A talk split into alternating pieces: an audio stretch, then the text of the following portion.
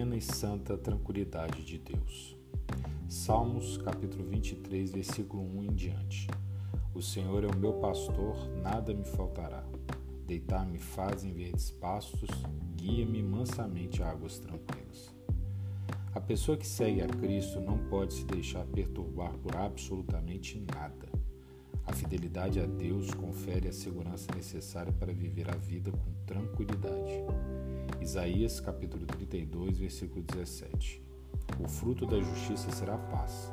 O resultado da justiça será tranquilidade e confiança para sempre. A tranquilidade brota do coração em paz e nada a abala, mesmo estando em meio a provações e ameaças. Isaías capítulo 32, versículo 18 em diante.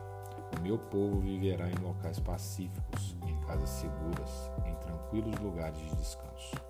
Mesmo que a saraiva arrase a floresta e a cidade seja nivelada a pó. Buscar a Deus leva a pessoa a confiar e a encontrar seu lugar de descanso e a tranquilidade da alma. Lamentações de Jeremias, capítulo 3, versículo 25 em diante. O Senhor é bom para com aquele cuja esperança está nele, para com aqueles que o buscam. É bom esperar tranquilo pela salvação do Senhor. Porém, como em todos os casos, não adianta receber e não administrar aquilo que tem. Não adianta receber a tranquilidade para em seguida procurar as coisas que inquietam a alma. Tudo que vem de Deus requer de nós sabedoria para manter e preservar. Provérbios capítulo 3, versículo 21 em diante. Meu filho, guarde consigo a sensatez e o equilíbrio. Nunca os perca de vista. Trarão vida a você e serão um enfeite para o seu pescoço. Então você seguirá o seu caminho em segurança e não tropeçará. Quando se deitar, não terá medo e o seu, e o seu sono será tranquilo.